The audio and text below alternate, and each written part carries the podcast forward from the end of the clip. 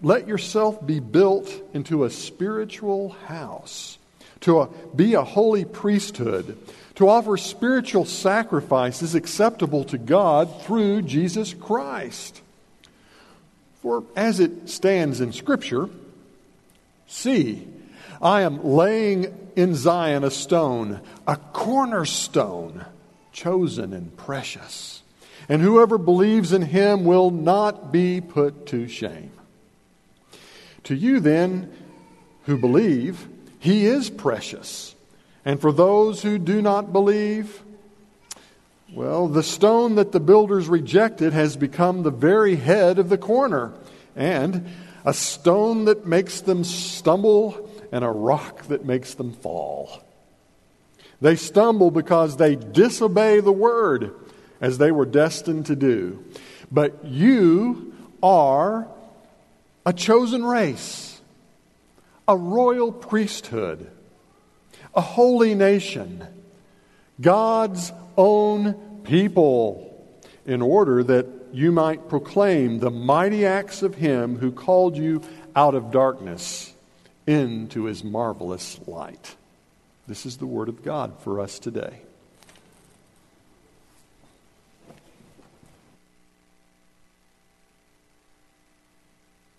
Mother's Day.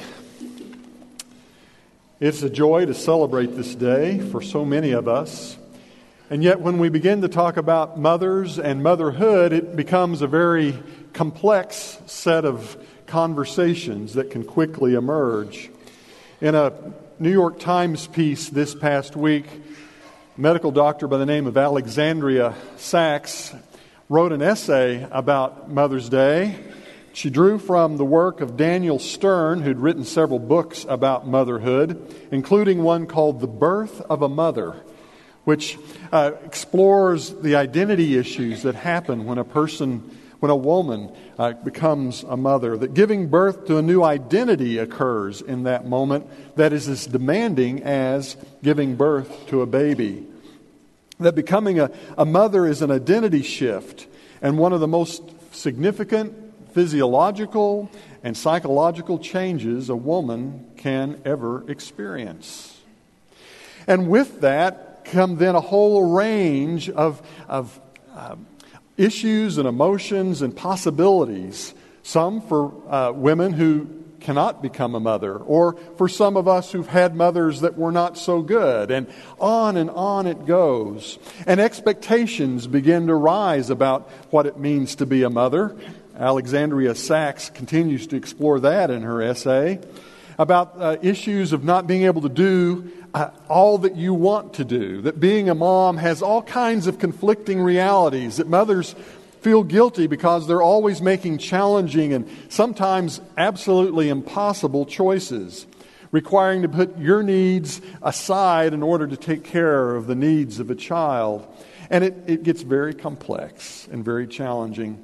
We see it pop up in lots of ways, sometimes humorously. the late Erma Bombeck writes about this when she takes up a pen and imagines Martha Stewart writing a letter to Erma. And uh, she expresses it this way Hi, Erma. This perfectly delightful note that is, is now being sent to you, I made it by myself to tell you what I've been up to. Since it snowed last night, I got up early and made a sled from old barn material and a glue gun. I hand painted it with gold leaf and then got out my loom and made a blanket in peaches and mauve colors to go on it. Then, to make the sled complete, I made a white horse to pull it from some make, uh, leftover DNA molecules that I found laying around in my craft room. Uh, by then, it was time to start making the placemats and napkins for the 20 uh, breakfast guests coming over. Uh, I'm serving the old standard Stewart 12 course breakfast. Uh, but I'll let you know in on a little secret. I didn't have time to make the tables and chairs this morning. I'm just using some I have on hand.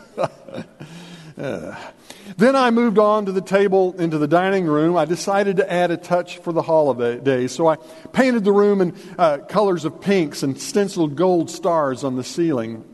That was while the homemade bread was rising. and on and on it goes. Right? We get that and we laugh at that. And, and, and thank you for laughing because that's kind of hard on a, you know, I didn't know whether that would work or not. But, but don't we, we see that and we go, oh, that's just silly. It's silly. And yet, somehow or another, so many women's identity gets wrapped up in stuff like that. Men have their own issues. Mother's Day today. I'm talking about women today. But the point I want to drive at is how tightly our identity as human beings gets tied up into stuff, important stuff, incredibly valuable things, and yet we can find ourselves stressed and uh, dis- distressed by the way in which we seek after identity in the world. This gets complicated in other ways in our culture today, partly because of the way in which digital uh, realities begin to play in us. I mean, how long has it been since you've seen preachers running around with iPads, right? Uh, but to think about this, if, if you've, and I'm speaking to anybody here who has a Facebook account, okay, which is a lot of you, that we continue to digitize our identity, um, and that becomes really problematic. We begin to push ourselves, who I am, out into digital space, a space that doesn't even really exist. And it becomes to kind of blow our brains, and it presses us to ask, what does it mean to be human? At least before the internet, uh, who I was basically was within the circle of my family and the place of work and my church life and, and my social, my physical social life. But today, who I am is actually all of those things plus everywhere in the world. Because of Facebook, you are all over the place. And you find yourself having to wrestle with how do you manage that? It destabilizes who we are.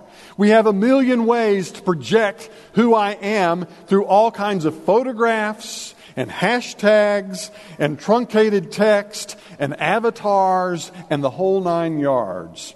We don't know who we are anymore in a Facebook, Twitter, Instagram age. Who are we really? And what do we make of our identity? Well, I raise all of that because that's what our writer is doing here in this text in 1 Peter.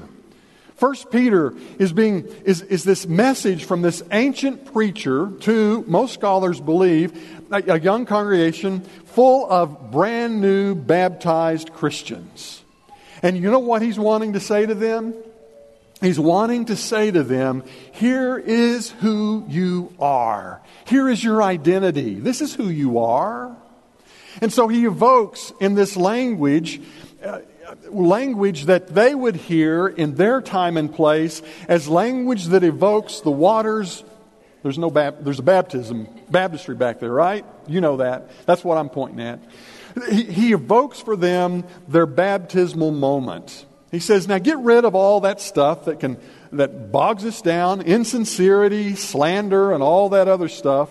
And then you hear that language like newborn infants, think about baptism, long for the pure spiritual milk.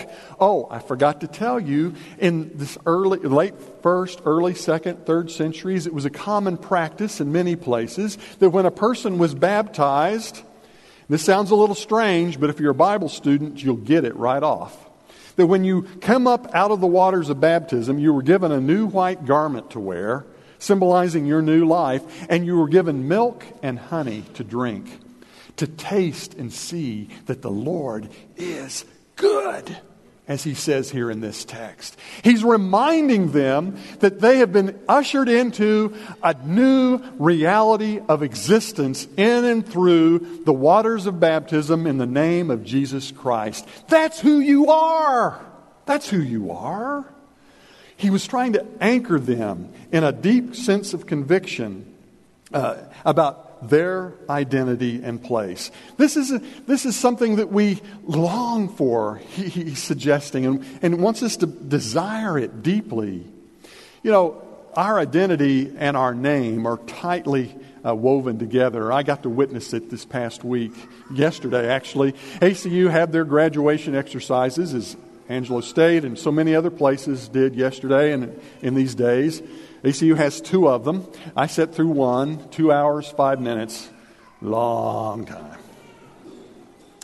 But my daughter, Leslie, who's often come with us, many of you have met her, uh, uh, teaches German. She's also fluent in Spanish and, and, and knows a little French, a little Russian. And if you're really geeky, she actually knows three, all three of Tolkien's elven languages. That's how geeky she is. And she can tell you the difference. But anyway, she was the one who was invited to do the name reading. You know, so hundreds, nearly just under a thousand students. She read names for four or five hours yesterday. And uh, she was telling us Friday night at the dinner table that during rehearsal on Friday, they announced that she would be, you know, Miss Reed will be the one reading your name. And if you, if you want to make sure your name gets read right, then go speak to her. She said hundreds lined up.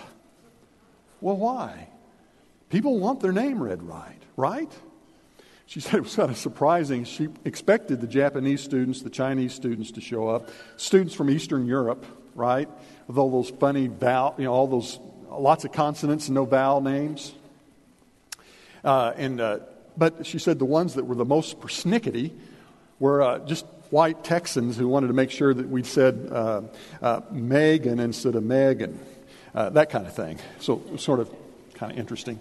But uh, what, ha- what was interesting that happened yesterday, it was a real tender moment that I saw but did not fully get until last night as she told me the story. A graduate student who had not had the chance to tell her how to pronounce her name who is from Puerto Rico. I, I, know the student. He has four or five very Puerto Rican Spanish names.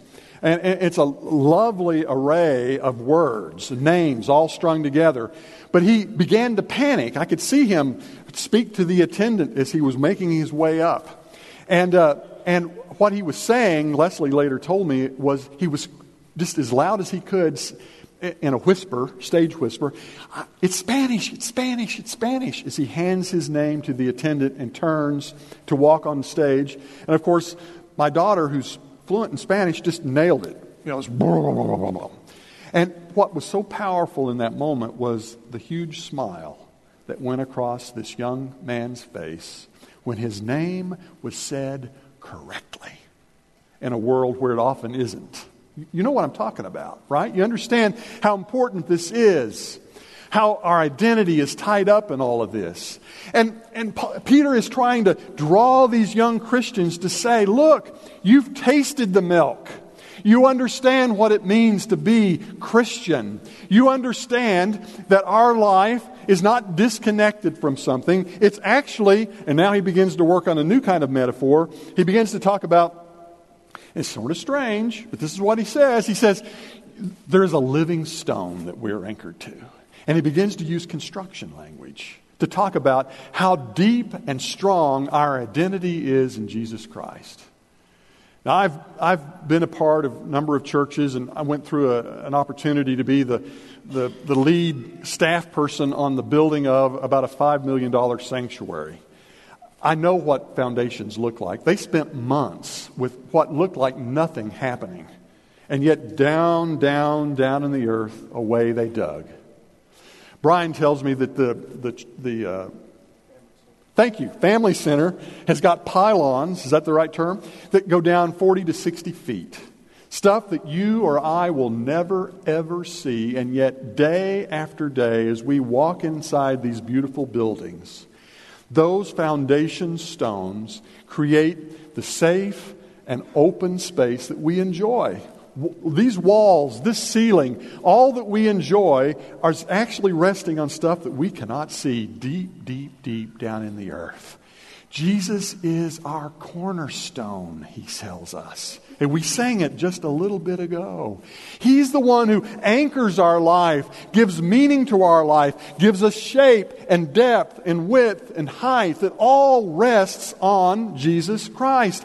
And you know what? This is what gets kind of weird. He says it's a living stone, and he says that we're living stones.